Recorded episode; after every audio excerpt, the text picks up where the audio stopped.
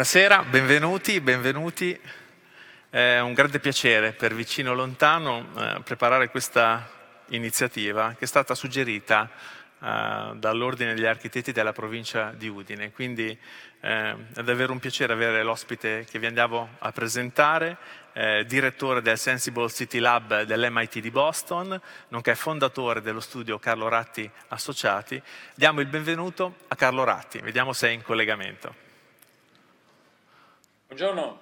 Ciao Carlo, benvenuto a Vicino Lontano a Udine. Grazie, buongiorno a tutti. Allora, questa sera uh, si assegnerà il premio Terzani. Io ho saputo, proprio dai tuoi colleghi qua a Udine, che tu sei un lettore di Tiziano Terzani, mi hanno detto. È così? Eh, guarda, sì, ho letto tanti libri di Tiziano Terzani. Il primo in realtà lo lessi con, con eh, Michele Bonino, che credo sia in sala da qualche parte lì, lì, con voi. Mi spiace che io non sia presente di persona, ma alla fine la logistica non ha funzionato, quindi sono, sono purtroppo all'estero in questi giorni. E, ehm, e proprio mentre in un viaggio che stavano facendo ormai direi vent'anni fa in India per lavoro, proprio per progettare, per lavorare vicino tra l'altro all'Himalaya eh, all'Himalaya di Terzani, e, mh, su, su, insomma, nelle, nelle, zone molto vicine dove lui passò buona parte del, dei suoi ultimi anni. E, e, mi ricordo appunto la mia prima scoperta eh, e poi da lì ho insomma, le, le, le letture successive. Ascolta, visto che, che mh, sei una, un estimatore di Terzani, voglio proprio partire da una frase, da una riflessione di, eh, di Terzani che ci introduce all'argomento appunto di questa sera, la città di domani, il tempo della responsabilità collettiva. Eh, tempo fa, quando abbiamo sistemato i diari di Terzani, eh, abbiamo scoperto una bellissima frase, un bellissimo passaggio dove Tiziano si rivolge alla figlia Saskia. Come sapete Terzani è stato un grande viaggiatore, ha vissuto eh, per più di 30 anni eh, in Asia, ha vissuto anche in grandi capitali, in Singapore, Hong Kong, Tokyo, Pechino, eh, Bangkok, è stato un, un, vero viaggiatore, un vero giramondo. E, però anche tu sei un giramondo, Carlo, anche tu in qualche modo sei partito no, dal Piemonte, poi gli studi in Francia, in Inghilterra, poi il salto negli Stati Uniti, poi eh, il tuo lavoro di architetto di urbanista che ti porta chiaramente a girare il mondo. E allora voglio partire da questa riflessione di Terzani per vedere dove possiamo uh, andare a finire. Terzani scrivendo alla figlia Saskia uh, disse che cos'è una città? E Firenze? Firenze che cosa rappresenta nell'immaginario di uno che ne è fuggito ragazzo, pur tenendola in petto come faro d'orientamento, termine di paragone anche per gustare tutto l'altro. E tu, dove hai la tua stella? A quale immagine di città ricorri quando vuoi sapere chi sei? È una domanda che giro a te. A quale immagine di città ricorri quando vuoi sapere chi sei, Carlo? Sai, dovessi rispondere a, a questa domanda, beh, innanzitutto questa domanda può essere vista in tanti modi, ce n'è uno più legato a cosa rappresenta la città. Ecco, direi che le città rappresentano una cosa molto bella, che è un modo nuovo di stare insieme. Le città nascono circa 10.000 anni fa in diverse parti del pianeta e quando molti pensano che la città è sempre esistita, no? per, per, per, per, migliaia di anni eh, non, non, esistevano le città, nascono appunto circa 10.000 anni fa, quando i nostri antenati scoprono questo nuovo modo per, per trovarsi insieme, insomma per far sì che insieme riusciamo, possiamo scambiare delle cose, delle idee, dei, delle cose che produciamo, insomma dei cromosomi, insomma diventano un modo per insieme essere più di ciascuno di noi individualmente. E quindi eh, direi che da un lato c'è l'interpretazione appunto della città che eh, ritroviamo poi in tutti i vari modi di stare insieme in giro per il mondo. Ma se volessimo essere più precisi, dire qual è la città, qual è la città faro, ecco forse qual è la Firenze di ciascuno di noi, forse penserei non a un'unica città, mi piacerebbe pensare, come rispose un uh, grande scrittore giornalista, un altro grande scrittore giornalista uh, del secolo passato, che è Georges Perec, francese, in un libro che si chiama Espèce d'espace, uh, in inglese Species of Spaces, non so se sia tradotto in italiano, ma forse specie di spazi. Um, e allora in questo ci sono diverse conversazioni in cui lui si chiede ma dove vivere a Parigi? E dice ma io vorrei il mio appartamento ideale, quel mio appartamento ideale è quello in cui c'è la cucina che si affaccia sulle Halles le Halles all'epoca era il grande mercato generale di Parigi, mentre la camera da letto, mi pare se non sbaglio, ho letto molti anni fa, era sul Parc de Montsouris, questo su un altro quartiere, insomma un appartamento in cui, che, un appartamento virtuale che si affaccia su ciascuno degli arrondissement di Parigi in funzione di quello che viene dentro. E allora forse dovessi dirti in maniera più precisa questa città di riferimento, questa città faro, come dicevi prima, questa città ideale, forse farei un collage analogo, potremmo dire una città che ha, non lo so, la, la topografia di Praga, la, eh, il clima di Napoli, la, la, cucina fusion di San Francisco, la vita notturna di Rio de Janeiro, insomma comunque una città che mette insieme quello che l'umanità ha sperimentato in tutto il mondo proprio come modi nuovi per farci ritrovare gli uni con gli altri. Ti voglio chiedere subito, mm, visto che appunto ti, ti, avevo introdotto come direttore del Sensible City Lab dell'MIT di Boston, ehm, ci spieghi un attimo appunto eh, che cosa fate in questo grande centro di ricerca, cioè come sei finito lì eh, e di che cosa vi occupate, perché immagino che sia veramente un, un, luogo super stimolante dove arrivino ragazze e ragazzi da ogni parte del mondo, dove le discipline si, si intrecciano e dove producete nuove idee. Ci spieghi un attimo di che cosa ti occupi lì? Sì, ma eh, allora di nuovo, come dicevamo prima, no, noi appassiona appunto questo, questo meccanismo, il meccanismo della città che poi, come dicevamo, è un meccanismo per mettere insieme le persone. E una cosa particolarmente interessante oggi per studiare questo è che ci sono dei grandi cambiamenti in corso. Uno di questi cambiamenti è che grazie a tanti dispositivi digitali, alle reti, a tutto questo, riusciamo a descrivere una città in modi che sarebbero stati impensabili fino a qualche anno fa. Eh, faccio un, un, un esempio, vediamo una città come un organismo vivente, noi uno dei, primi, primi, uno dei primi esperimenti in questo senso lo facciamo in Italia, a Roma, era una biennale di Venezia nel 2006, eh, usando ad esempio i dati provenienti dalle reti di comunicazione per vedere in tempo reale la città come un organismo vivente.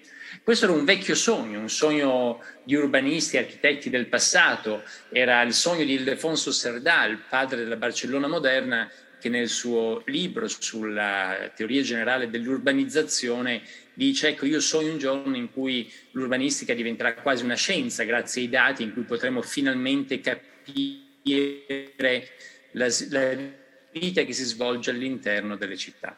Ecco, questo momento oggi è arrivato e quindi apre, apre eh, tantissime opportunità. A Boston, al MIT, al Sensible City Lab, cerchiamo di investigare questi, questi cambiamenti dal punto di vista della ricerca, eh, quindi effettivamente in maniera molto interdisciplinare o transdisciplinare, con persone, con persone da, da, da, vari paesi del mondo e con formazioni molto diverse, da uh, architetti, pianificatori, designer, ma anche ingegneri, uh, informatici, gente che si occupa di fisica, matematica, così come di sociologia o di economia, quindi insomma in maniera, in maniera transdisciplinare. Questo è quello che facciamo a Boston, quello che facciamo nel, nell'ufficio di di progettazione eh, a, New York, a Torino, a, Londra e, e, quando questo diventa poi un progetto, può essere un quartiere, un edificio, un master plan di una città, quindi la parte del progetto.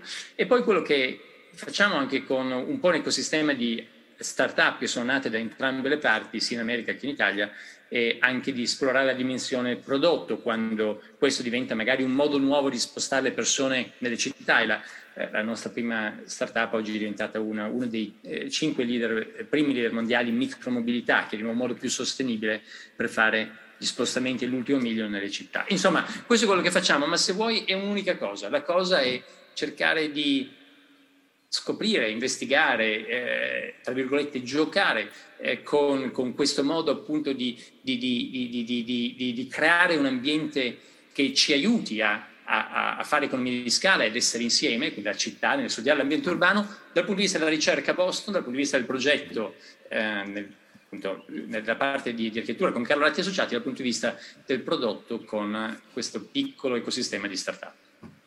Eh, voi siete eh, una sorta di, di, di, pionieri sui big data, eh, oggi siamo immersi nei dati, ogni nostra scelta genera dei dati, eh, ogni nostro movimento, ogni nostro acquisto eh, I dati ci aiutano no, a porci le, le, le, domande e da lì probabilmente riusciamo anche a ricavare le, eh, delle, delle, soluzioni, sia come progettare la trasformazione della città, sia proprio lo, lo spazio che, eh, che abitiamo.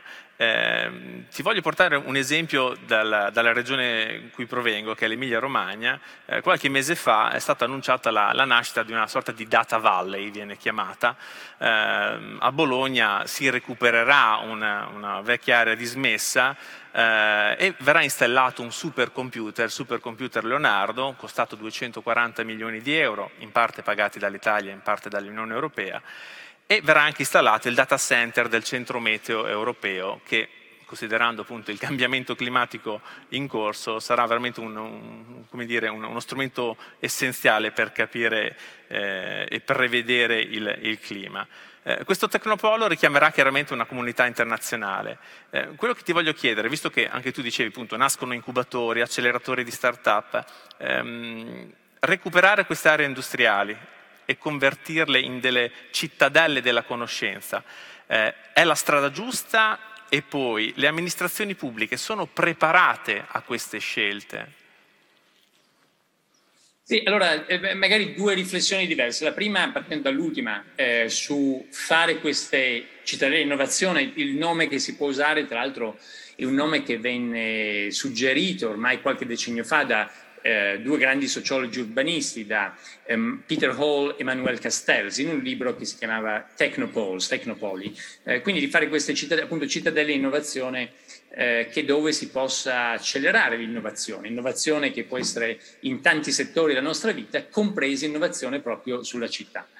Ma io direi eh, queste cose possono avere successo o fallire, quindi non, non c'è una ricetta eh, e una sicurezza del successo, dipende da tanti fattori, è necessario ad esempio avere attaccato a queste a questi appunto, eh, cittadini di innovazione, avere delle buone università, perché poi alla fine si tratta di prendere la ricerca che viene fatta nell'università, che viene fatta da dottorandi, da dottorati, da, da giovani ricercatori e portare quella nel, nel, mondo reale. Possiamo però dire due cose interessanti.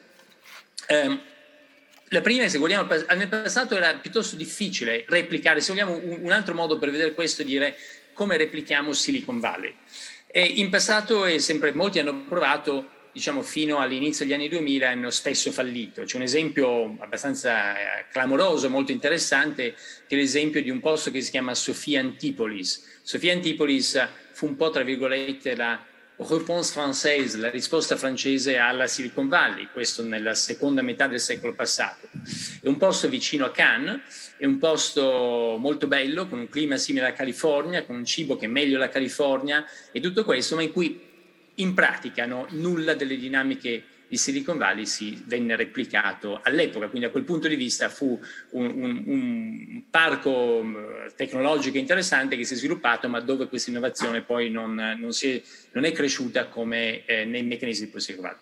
Negli ultimi 15 anni però è cambiato il mondo, è cambiato perché le persone vanno in giro di più, i capitali girano più in fretta, uh, i VC, i venture capitalists, quelli che finanziano le start-up, all'inizio si focalizzavano in due o tre posti nel mondo, San Francisco, Boston e qualche altra città.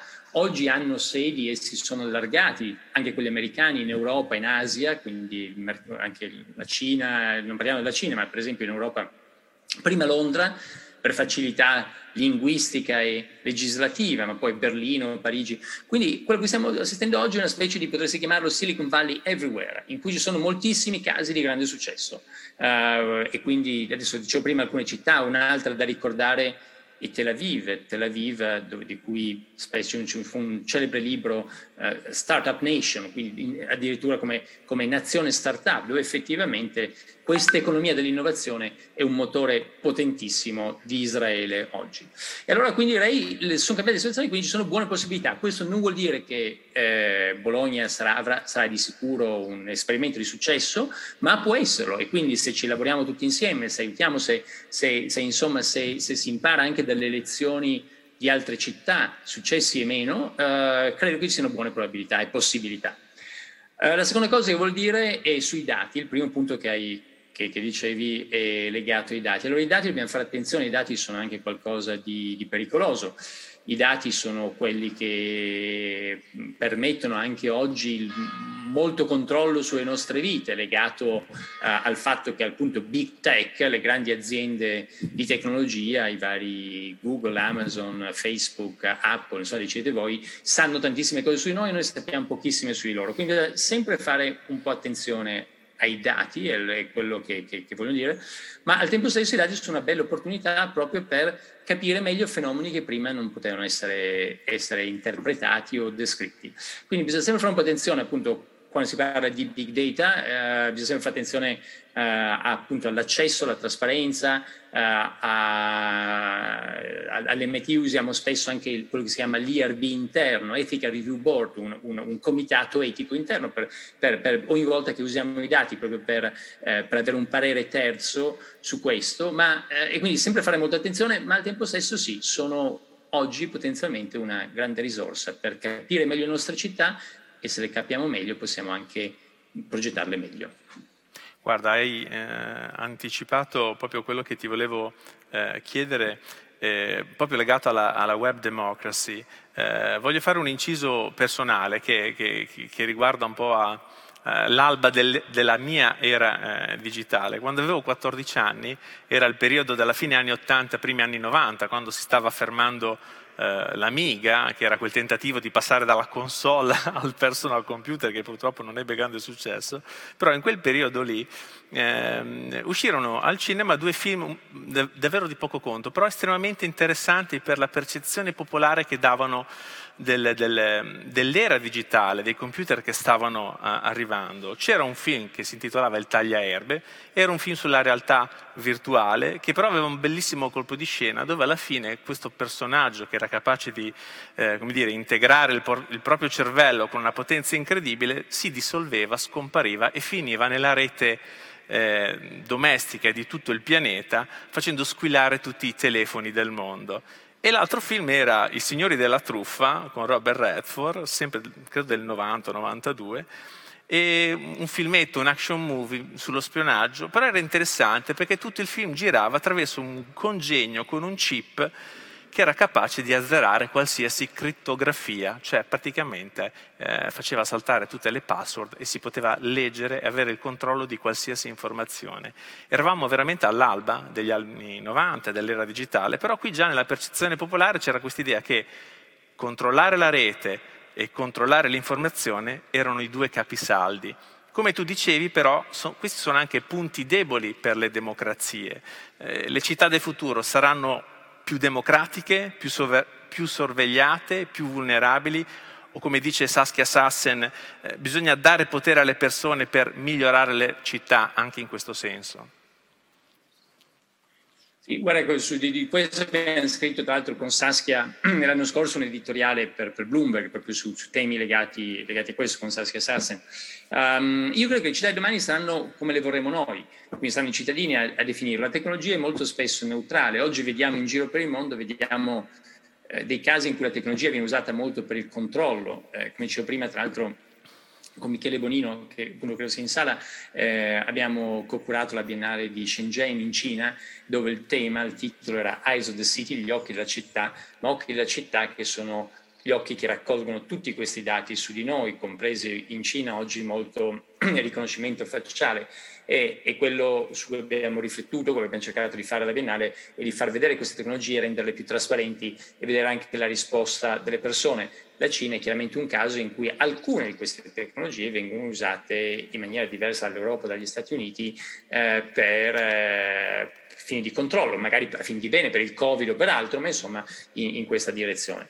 E così come alcune di queste tecnologie possono permettere maggiori dinamiche come quelle di cui eh, parla Saskia, Saskia, di persone che si, dal, dal, basso, in maniera bottom up, dal basso riescono a fare rete e a promuovere cambiamenti. Ci sono tanti esempi di questo. Quindi insomma la tecnologia è un po' neutrale, ci può portare verso scenari diversi, però stia a noi proprio metterci in gioco e capire che città vogliamo domani.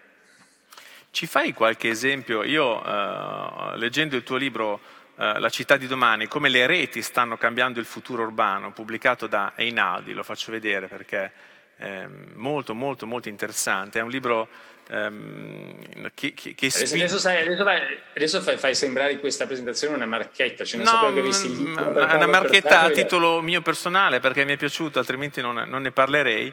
E, e, e mi è piaciuto perché è pieno di interrogazioni, nel senso che eh, spesso eh, in Italia siamo abituati a, a, volte anche a libri o a esperti che eh, amano pontificare e, e, spiegare agli altri dietro ad una cattedra. Questo invece è un libro, mi piace dire collettivo, nel senso che si capisce che dietro c'è un grandissimo lavoro di, eh, di curiosità e di, anche di, di autocritica.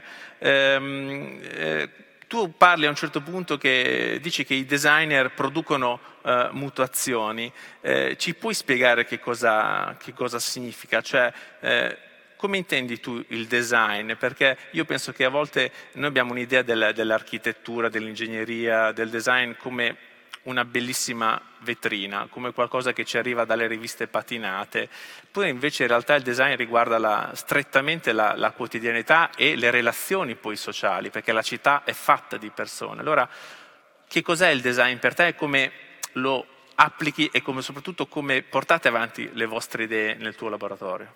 Una, una, una bellissima domanda questa e mi piace farla spesso a quella che si chiama Milan Design Week, la settimana del design di Milano, cioè il Salone del Mobile, dove sappiamo uno degli eventi principali al mondo nel campo di architettura e design con persone da tutto il mondo. Tra l'altro quest'anno di solito in aprile, quest'anno invece è stata posticipata a giugno, quindi fra poche settimane.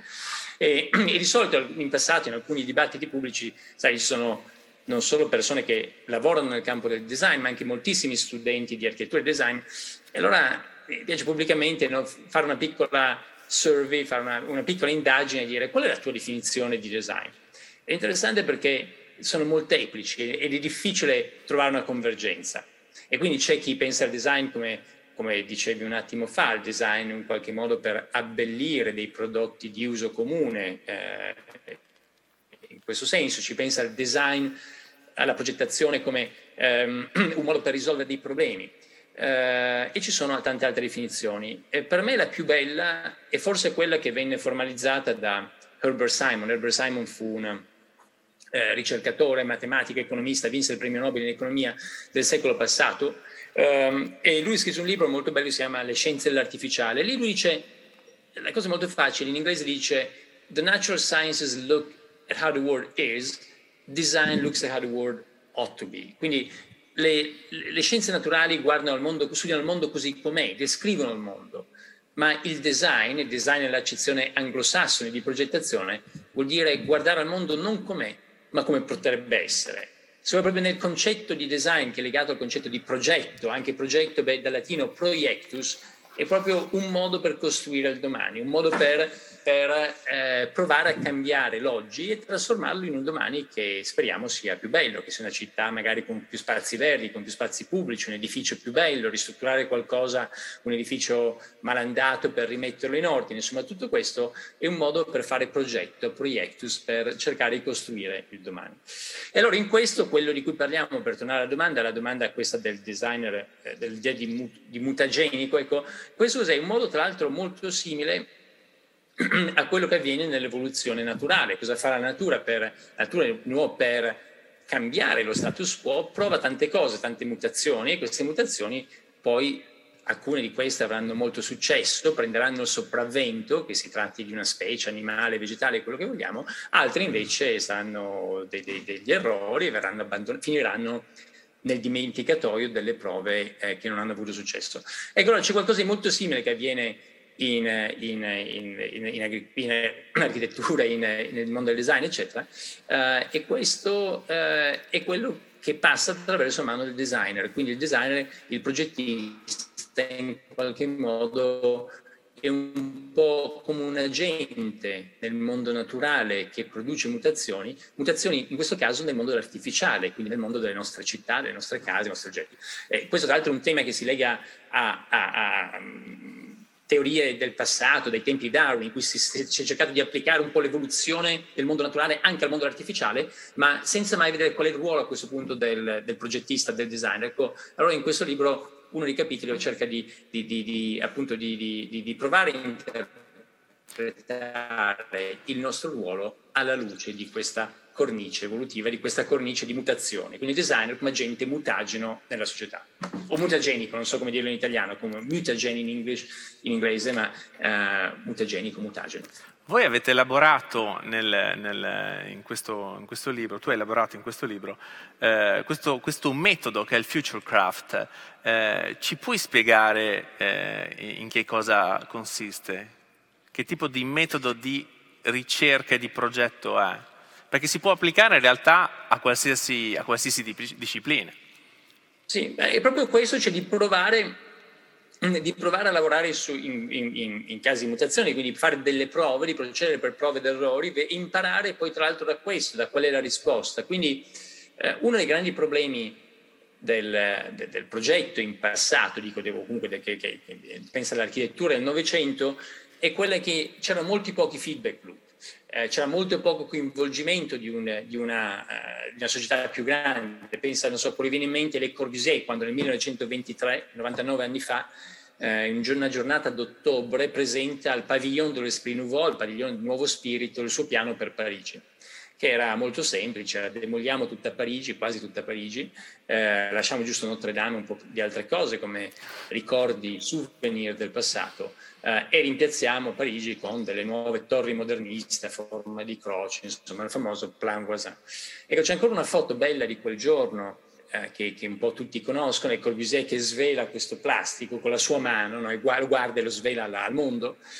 E, e, quando vede quell'immagine, la mano di Corbusier, la mano dell'architetto, ma sembra quasi la mano di Dio, insomma di qualcuno che ha la soluzione ai problemi dell'umanità. E non si è neanche posto il problema di chiedere ai parigini se effettivamente volevano andare a vivere nelle sue torri, peraltro eleganti, belle, moderne, insomma, eh, seguivano i principi del movimento moderno, ma ecco, in qualche modo questa idea unidirezionale top down e senza grande ascolto. Ecco, credo che invece la cosa importante sia se noi passiamo in una logica di prove d'errore, di mutazioni, come fa la natura, la cosa più importante è poi come funzionano le cose, quindi si prova qualcosa, è importante che questa cosa sia comunicata, sia vista, che le persone possano esprimersi e questo ritorno, questo feedback è quello che poi ci permette di capire quali di questi progetti hanno successo, quali in molti modi adesso in questi mesi stiamo lavorando, faccio un esempio molto molto concreto.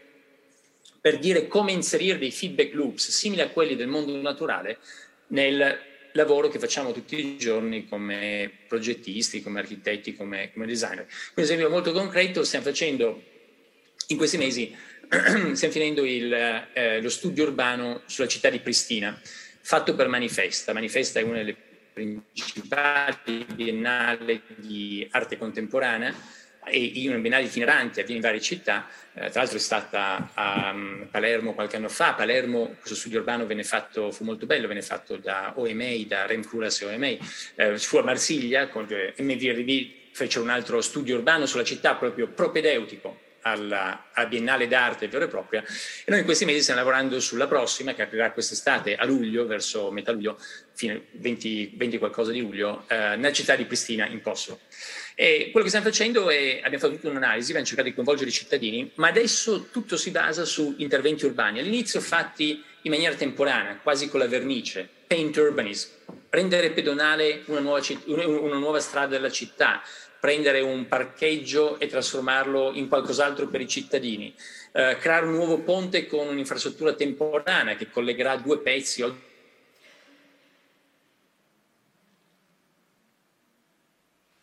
Highline come quella di New York, ma abbiamo fatti in maniera temporanea, semplicemente con delle assi di legno, una, un ramo oggi secco del sistema ferroviario che verrà coperto e diventerà di nuovo una connessione tra due parti della città. Insomma, fare tutto questo in maniera temporanea, vedere poi ai cittadini cosa piace e cosa non piace, insomma la gente in qualche modo voterà con i piedi, come saranno successo noi, quelle che hanno successo poi trasformarli magari in interventi un po' più permanenti o magari in interventi che dureranno poi, poi per sempre. Quindi quest'idea che è fondamentale inserire il feedback e questa è l'idea chiave di Futurecraft come partendo da, appunto dall'idea di, di, mutazioni, di come possiamo fare una trasformazione della città e questa poi sulla base del ritorno che abbiamo dai cittadini può diventare permanente oppure no.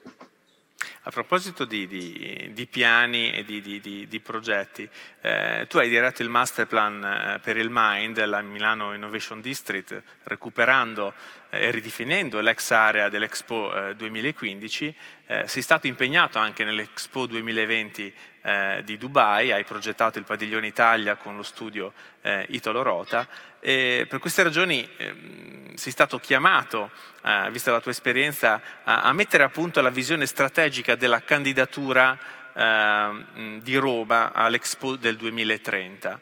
Ehm, ti voglio chiedere, ehm, Roma è fragilissima, eh, è bellissima, è, eh, è, una città eterna, eternamente caotica e complicata.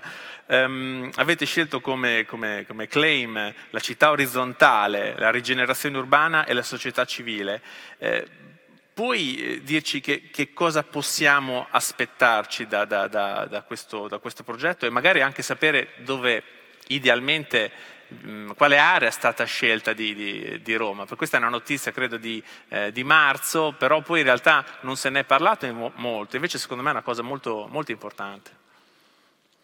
Sì, allora guarda, ma innanzitutto eh, magari prima una, una, piccola riflessione su Milano. Eh, Milano, noi effettivamente abbiamo lavorato su, su diversi Expo già nel 2008 a Saragozza in Spagna, eh, poi sull'Expo di Milano, prima che diventasse Mind Milano Innovation District, quindi prima del master plan che ricordavi prima, a Milano eravamo impe- stati impegnati in due padiglioni, uno era un padiglione tematico, il Future Food District, il distretto del futuro, dove c'era una serie di progetti legati a, c'era ad esempio il supermercato, quello che poi è diventato nella vulgata un po' il supermercato del futuro della Coop con i prodotti che ti rispondevano, ti permettevano di, di, di, di acquistare e consumare in maniera più informata.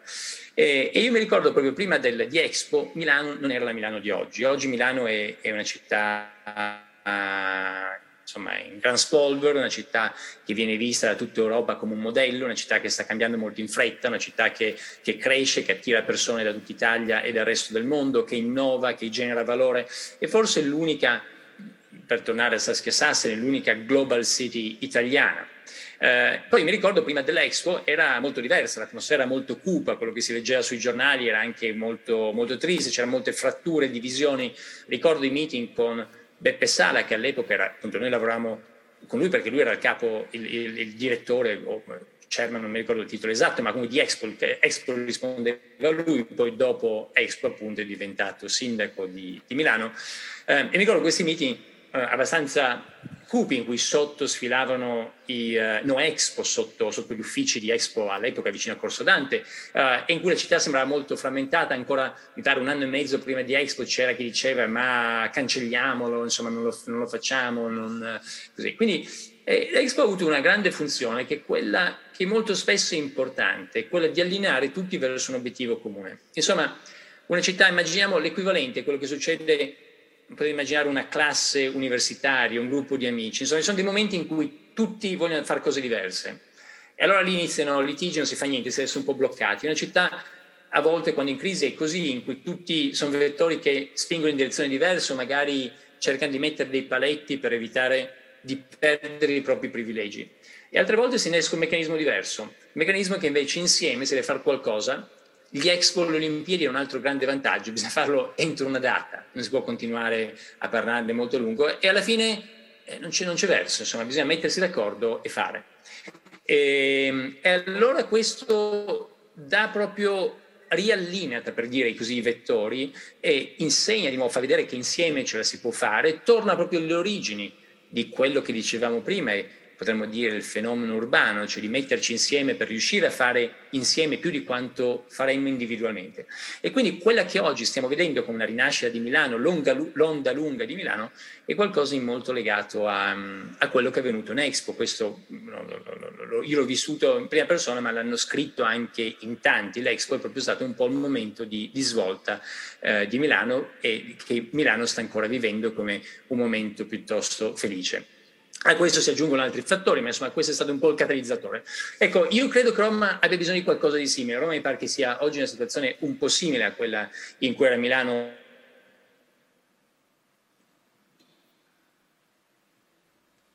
Eh, forse c'è un problema all'audio. Ah, mi avete perso? Sì, puoi ripetere per piacere le ultime cose che hai detto, ti abbiamo perso per un attimo.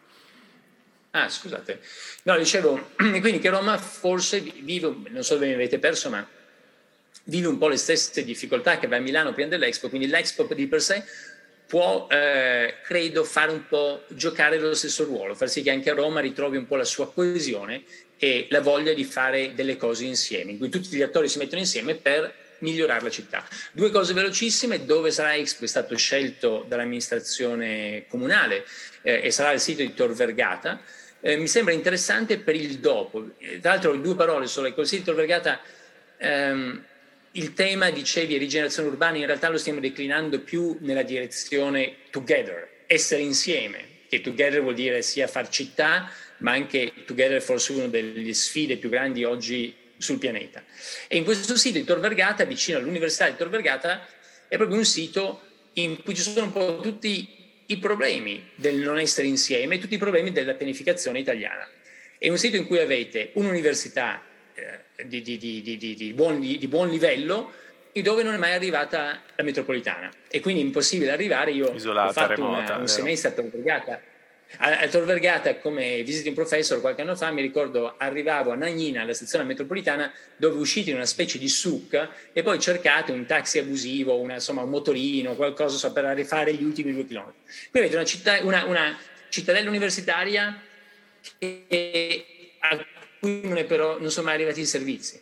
Um, avete una rovina moderna le ve- cosiddette vele di Calatrava, eh, per chi è stato Roma, questo, questa, questo, questo, questo, edificio di Calatrava previsto per i mondiali di nuoto di più di dieci anni fa, mai completato, un incompiuto, mai usato, mai completato, ma da rimettere a posto. Su quel sito avete anche dell'abusivismo, avete anche, pare, non so, del, del, un po' di malavita, una casa di Casamonica, pare, non so, non si chiama leggenda metropolitana, no? avete anche una, una zona archeologica, una vecchia villa romana. Insomma, è un sito proprio che sarebbe ideale per far questo, per passare da da questo minestrone che è una somma di tanti problemi della pianificazione italiana oggi eh, a un sito che diventa un ricostruire qualcosa di coerente. E ultimo punto quello che stiamo cercando di fare è pensare ancora più che a Milano. Milano è stato un expo poi trasformato con un processo fatto bene un grande concorso quello per cui poi l'end lease con il nostro master plan ha vinto la trasformazione, ma fin dall'inizio pensare al post-expo, insomma il dopo prima del prima. E ti voglio chiedere, ehm, visto che appunto eh, sarà molto importante appunto, l'aspetto della, della, della sostenibilità eh, e del recupero degli, degli spazi, ehm, qualche mese fa c'è stata la COP26 a Glasgow, e, e, ha confermato la difficoltà a condividere le, le, le politiche ambientali. Eh, l'interesse individuale si trova in contrasto con l'interesse comune eh, quando abbiamo a che fare con qualcosa che appartiene a tutti e così succede che nessuno, nessuno vuole sacrificarsi per fare un favore agli altri. Se vogliamo eh, risolvere, affrontare il cambiamento climatico, chiaramente dovremmo fare molto, molto di più. Se prendiamo ad esempio il caso del, del, del settore dell'edilizia, il settore dell'edilizia è una delle industrie più eh, energivore eh, e almeno in Italia, secondo gli ultimi dati, è responsabile eh, di un terzo dell'anidride carbonica prodotta. È possibile secondo te eh, un'edilizia circolare o un patrimonio edilizio che abbia zero emissioni? C'è un impegno anche da parte no, degli architetti, degli ingegneri a immaginare qualcosa di diverso?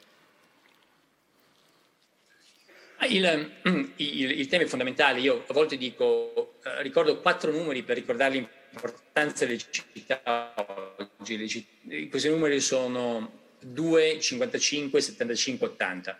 Le città sono, sono soltanto il 2%, 2 o 3% della superficie del pianeta, ma sono più del 50%, circa il 55% della popolazione, sono il 75% dei consumi e l'80% delle emissioni. Quindi sfida, le sfide del pianeta si vincono o si perdono nelle città. Nelle città. E uh, nelle città... Eh, mi sentite? Scusa perché... Ho... Mi, mi sentite? Sì. Ah, sì, sì, no. cioè, c'è, un di, c'è, un po di, ritardo forse nel, nel sistema, quindi ecco, eh, si vincono o si perdono nelle città. E, ehm, e quindi chiaramente la, la, sfida è rendere più sostenibile l'industria, del, l'industria edilizia. L'industria edilizia è una grande componente di questo, poi ci sono i trasporti nelle città, c'è la produzione nelle città, ma chiaramente la costruzione della città e anche il far funzionare la città, riscaldare gli edifici, raffrescarli e tutto il resto sono dimensioni fondamentali. Um, io vedo progressi notevoli, non c'è, non c'è una soluzione vincente da tutti i punti di vista, ma provo a dirne due.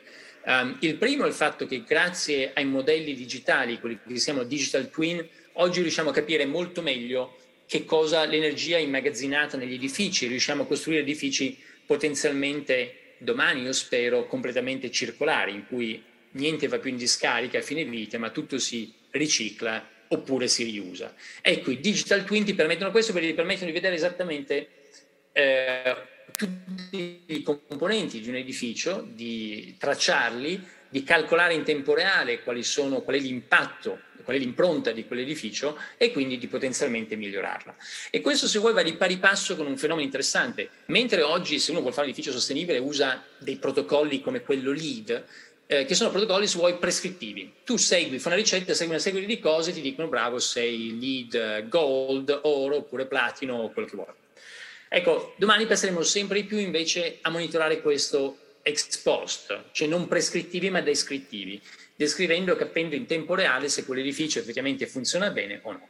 E questo è permesso dai modelli digitali. Quindi i modelli digitali ci permettono di monitorare meglio tutte le componenti di un edificio e riuscire a capire come questo funziona, eh, esattamente come questo funziona in tempo reale e, e, quindi a imparare ed essere sempre più sostenibili. Un meccanismo di, di nuovo di feedback che ci permette di accelerare la, eh, la, la, la, sostenibilità nell'ambiente costruito.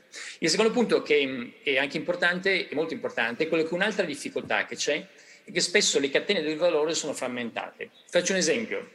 Se tu sei una, uno sviluppatore, qualcuno che sviluppa, che costruisce eh, un edificio e poi lo vende, Beh, tu seguirai le norme di legge, speriamo, per l'isolamento, ma non hai nessun interesse, ad esempio, isolare un po' di più, perché quello è un costo in più che, tant- che nessuno ti paga. Interesse a minimizzare i costi e a vendere i tuoi appartamenti. Mentre se tu pensassi in ottica di costo totale nella vita dell'edificio, chiaramente sarebbe diverso. Nel senso, a te non interessa perché poi chi pagherà il, eh, le, le, le, fatture, le bollette del riscaldamento, del raffrescamento, non sei tu, ma sei la persona a cui l'ha venduto.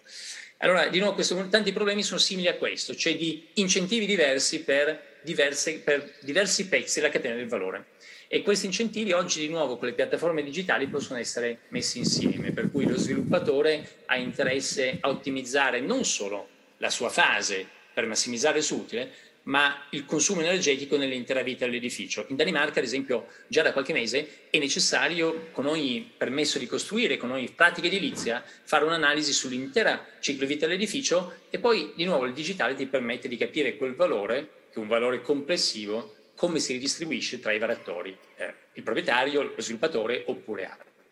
Quindi insomma, questi due, due esempi, insomma, non, non, c'è una ricetta unica, ma tanti modi in cui penso, grazie alla maggior capacità di monitorare quello che costruiamo, riusciremo sempre di più a renderlo più sostenibile. Eh, chiaramente, come dicevo, appunto, il, tutto si gioca nelle, nelle città e, e, l'ambiente è davvero una responsabilità eh, collettiva. Eh, leggevo pochi giorni fa eh, la notizia che eh, la Stanford University lancerà tra qualche mese, forse il prossimo anno, la Door School of Sustainability, eh, una scuola dedicata diciamo, al cambiamento climatico. Eh, questa scuola viene lanciata grazie a un corposo finanziamento della famiglia Doer. John Doer è stato un, un ingegnere, è un ingegnere elettrotecnico eh, che ha fatto mm, soldi grazie all'Intel e a grandi, grandi investimenti, ha donato un miliardo di dollari per lanciare questa scuola, sono arrivati altri 500-600 milioni di dollari come integrazione. E quindi eh, a Stanford si preparano a lanciare dire, una, un centro di ricerca dedicato esclusivamente al cambiamento eh, climatico.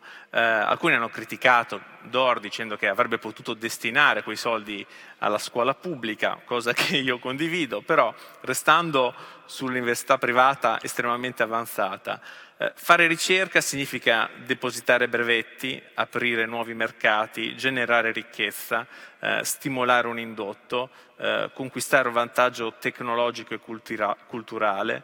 Eh, ti chiedo, che cosa servirebbe all'Italia, che è sempre in affanno, è sempre in emergenza, è sempre in ritardo, per fare un passo in avanti? Ci vorrebbe più fiducia tra, tra Stato e imprese? Ci vorrebbero più investimenti nell'istruzione e nella ricerca? Eh, c'è qualcosa che tu noti eh, dall'estero che proprio manca a, all'Italia, che bisognerebbe in qualche modo migliorare immediatamente?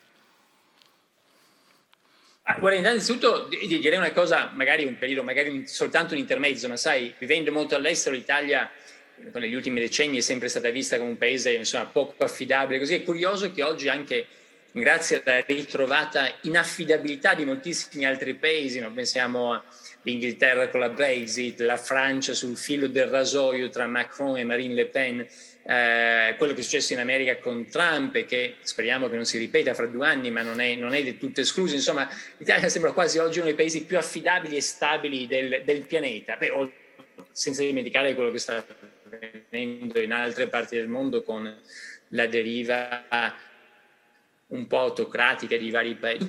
Non, eh, almeno in questo periodo, poi vediamo quanto dura, ma non piangiamoci troppo addosso. Eh, trovo curioso che appunto il nostro paese sia oggi quasi uno dei simboli della stabilità del buon governo nel, nel mondo, uh, o comunque di un governo competente nel, eh, nel mondo.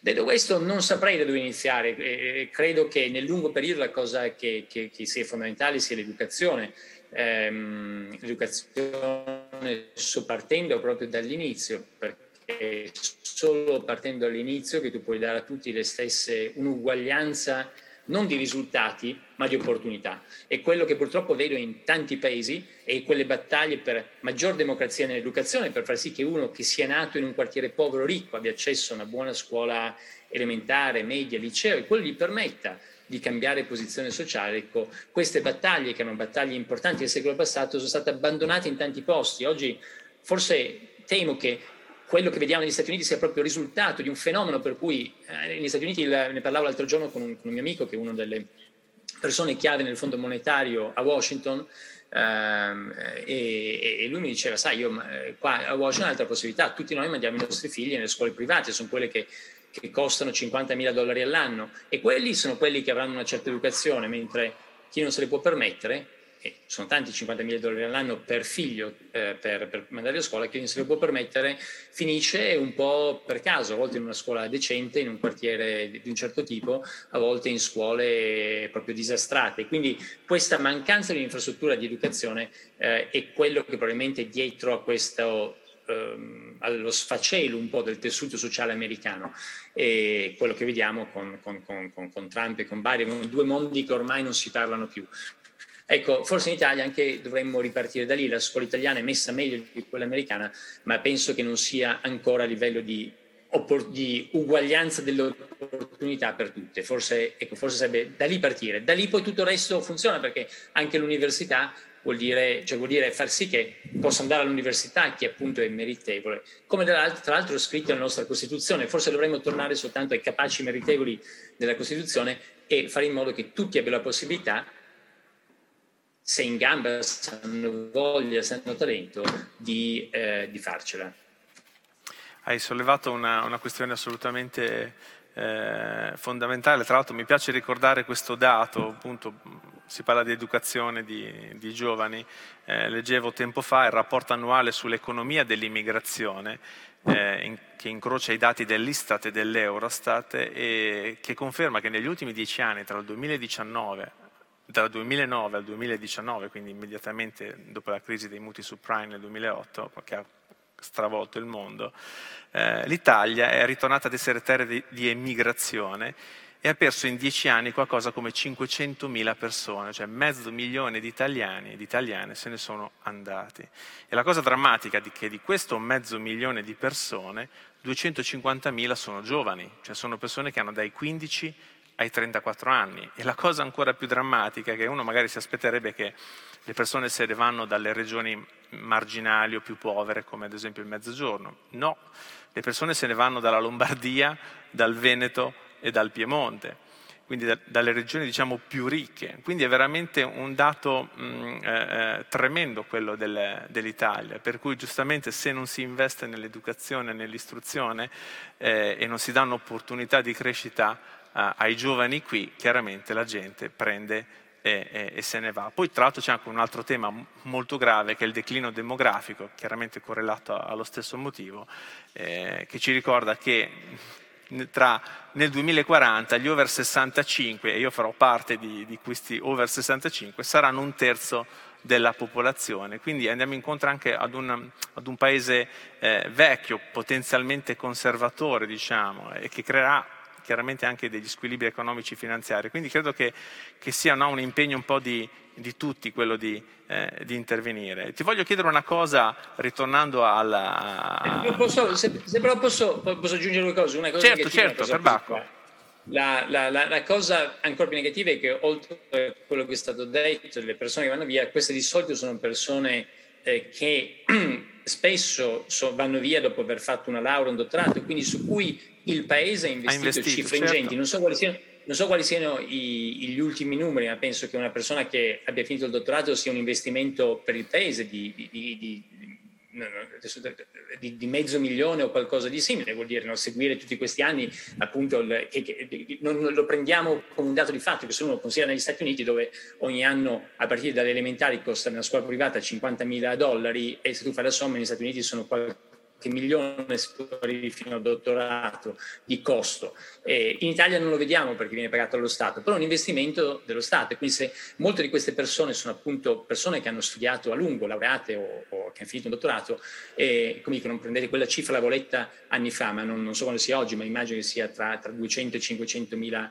euro e questo vuol dire un impoverimento generale, moltiplicatelo per quel mezzo milione di persone e vedete è qualcosa di, un, di un, una, una, quantità di valore distrutto molto molto grande. Sì, una... Però la cosa positiva invece è quella che io vedo che appunto di nuovo Milano, forse l'unica città globale eh, italiana oggi, è una città che è molto attrattiva anche per persone che vengono da fuori, perché il problema cos'è? Il problema non è tra l'altro che comunque tanti vadano fuori, è una cosa anche positiva. Il problema nostro è di deficit, cioè che come paese sono più quelli che vanno di quelli che arrivano. Però se noi iniziamo a essere di nuovo attrattivi da tanti punti di vista, a portare persone, magari quel mezzo milione sono un altro mezzo milione di europei del nord o di altri paesi che vengono da noi perché si vive meglio, si vive con meno, c'è un ambiente competitivo e, e competitivo in positivo e, e, e si riescono a fare le cose. Se l'Italia diventa quello, come in parte Milano è diventata in questi dieci anni, allora l'equazione cambia. Quindi direi questa è la parte positiva è che in alcuni casi le città attrattive poi riescono invece loro ad avere un bilancio positivo. Ho ancora due o tre domande da farti, così ci avvia, avviamo poi verso la, la, la conclusione. Eh, ti voglio uh, chiedere una cosa riguardo a, un tuo collega, eh, Jean Nouvel, eh, qualche mese fa fu intervistato eh, dal settimanale del Corriere della Sera, La Lettura, e in quell'intervista disse eh, l'architetto deve essere un poeta, un amante perenne dei luoghi e di coloro che li abitano. Il suo ruolo sociale è di dare carattere al luogo. Bisogna smetterla di negare l'architettura come arte del vivere. Io capisco bene la, la, la visione romantica di, di Nouvelle, però a volte magari noi cittadini abbiamo il sospetto che dietro a questa eh, legittima libertà del, del, del, dell'architetto barra artista, eh, si compiono a volte delle scelte diciamo un po', un, un po', discutibili. Tant'è che Nouvelle in quella stessa intervista dice i piani regolatori sono gli assassini dell'umanesimo, viviamo oggi la distruzione e il divieto dell'architettura. Era abbastanza tragico direi, però diceva è colpa degli urbanisti. Allora voglio chiedere a te, come stanno le cose? È davvero colpa degli urbanisti o ci sono anche delle responsabilità degli, degli architetti o una responsabilità condivisa? Ma è, è, è, un buon punto. Um, in realtà il modo, il modo in cui lui, parla addirittura di fare poesia, noi ci siamo incontrati un po' di volte, abbiamo un po' collaborato su un progetto che lui sta facendo in Cina, nel sud della Cina, Uh, ed è molto interessante il suo metodo, il suo metodo mi ricordo appunto quando abbiamo collaborato un po' su questo, uh, ci siamo trovati in questo ristorante vicino a Saint-Germain-des-Prés a Parigi eh, passato mangiando con anche un paio di altre persone coinvolte sul progetto, eh, semplicemente a descriverlo a parole, come se fosse uno, un copione di un, di un, film, insomma, capire cosa succede quando arrivi, ma cosa vedi, quando, com'è l'ingresso, quando vai sopra sulla terrazza, come così. Lui parte da questo, da una descrizione del genere, che poi in qualche modo, in maniera spesso neanche tanto da parte sua, ma da parte dei suoi collaboratori, diventa poi qualcosa di costruito. Ma a parte proprio da questo, e capisco la, la sua idea di, di, di, poesia, nel senso che quando tu lo descrivi in questo modo, quando fai, ecco, fai quasi questo copione, qualcosa di molto poetico, come fosse una, eh, come fosse una a parole, ecco, raccontare tutte quelle esperienze che si vivranno, quelle esperienze eh, visive, ma anche acustiche, magari olfattive, insomma, di quello che vedi attorno, um, eh, in, articolarle in parole che poi appunto spesso anche non tanto da lui stesso ma dai, dai suoi collaboratori diventano, diventano, progetto, diventano architettura costruita. Quindi capisco il suo punto di vista. Um, I piani regolatori secondo me sono stati qualcosa di, di molto importante, lo vediamo tra l'altro nel, nei, nei, disastri che, di cui ancora soffrono le nostre città, magari legati a quel periodo nel secondo dopoguerra, nella prima parte del secondo dopoguerra, quando non c'erano ancora i piani regolatori. È vero che quello che è successo nel, negli ultimi anni che si sono aggiunte eh, vincoli su vincoli, leggi su leggi, e ci sono dei casi in cui alla fine non riesci più a fare quasi niente, oppure sei obbligato a fare qualcosa di, di, brutto. Questo vale fin di più in Francia che in Italia. Eh, noi stiamo facendo due progetti a Parigi e, e, i vincoli che uno ha quando mette insieme tutto il corpo, corpus legislativo degli ultimi 50 anni, quindi quello attualmente vigente, ci sono i momenti in cui è quasi, cioè la penna è guidata da così tante cose che non puoi fare altro che quello e spesso quello, quel risultato non è poetico, non è bello. Quindi capisco, capisco anche questo punto, ma non credo che la soluzione eh, sia nella, in una specie di deregulation, dire torniamo a fare qualsiasi cosa, quello ha prodotto danni ancora più gravi, nel, come dicevamo, nelle nostre città nel Novecento. Eh, credo che forse un approccio possa essere quello di un maggior feedback, come dicevamo, di ascolto, di avere un ritorno, magari di sostituire alcune di queste norme con una maggior trasparenza, un maggior ascolto della comunità. Questo potrebbe di nuovo lasciarci da un lato più gradi di libertà, ma ancorati in quello che poi è il riscontro dei cittadini. Ti voglio fare una, un'ultima domanda. Eh, in una prefazione estremamente luminosa ai suoi racconti, eh, Primo Levi, che di professione era un chimico, pochi lo ricordano, ma mm, per tutta la vita lui è stato un chimico, lavorava alla SIVA di, di Torino, dove fece, eh, fece, carriera, si rammaricava in questa prefazione della scissione tra sapere umanistico e sapere scientifico. Eh, eh, oggi eh, questa scissione secondo me è ancora molto evidente, forse qui in Italia, magari altrove no. Eh, si parla ad esempio di intelligenza artificiale, ma poi non si ricorda che per istruire l'intelligenza artificiale occorrono i linguisti, i traduttori, i musicologi, eh, gli storici. Eh, e pensando a quello che tu fai nel tuo laboratorio insieme ai tuoi collaboratori, eh, mi ricorda una sorta di, di, di laboratorio rinascimentale dove tenete tutto assieme, sperimentate tutto, considerate tutto, intrecciate varie discipline. Eh, Terzani diceva che alla fine eh, ciò che lo ispirava di più era la natura, l'unica vera maestra è la natura. Allora ti volevo chiedere come ultima domanda eh, che cos'è invece che motiva le tue scelte, che cosa ti ispira, quali sono i tuoi maestri o le tue maestre? Ah, la, la, natura lo sottoscriverei subito, è che io sogno un giorno in cui una casa sarà un po' come un albero. Pensa alla bellezza di un albero che usa solo, è assolutamente circolare, quindi qualsiasi cosa, questa magnifica struttura, bellissima struttura, prende le risorse locali, è completamente sostenibile, si usa soltanto il sole, crea questa fantastica appunto struttura che poi ritorna nell'ecosistema alla fine, quindi di nuovo piena circolarità. Ecco, i nostri edifici sono ancora molto lontani da riuscire a fare quello, da riuscire a, a, a, usare le risorse locali, sia risorse energetiche che risorse materiali, per creare uno spazio per noi da abitare. Quindi penso che la natura sia, continui a essere una grande maestra, appunto, non tanto la natura come eh, per analogia, eh, ci sono dei, anche Le Corbusier ragionava molto su, per analogia con la natura, cioè la natura diventava la natura, i sistemi biologici, eh, si chiama, cioè, c'è un libro molto bello di molti decenni fa che si chiama la, L'analogia biologica in architettura. Ecco, non credo sia quella soluzione, ma più proprio da, più una, un, un, un modo di riuscire a creare dei sistemi che funzionino, una, un, una, un, rapporto funzionale e non di analogia con, con, la natura, ma funzionale, riuscire a fare qualcosa di simile dal punto di vista di sostenibilità e circolarità.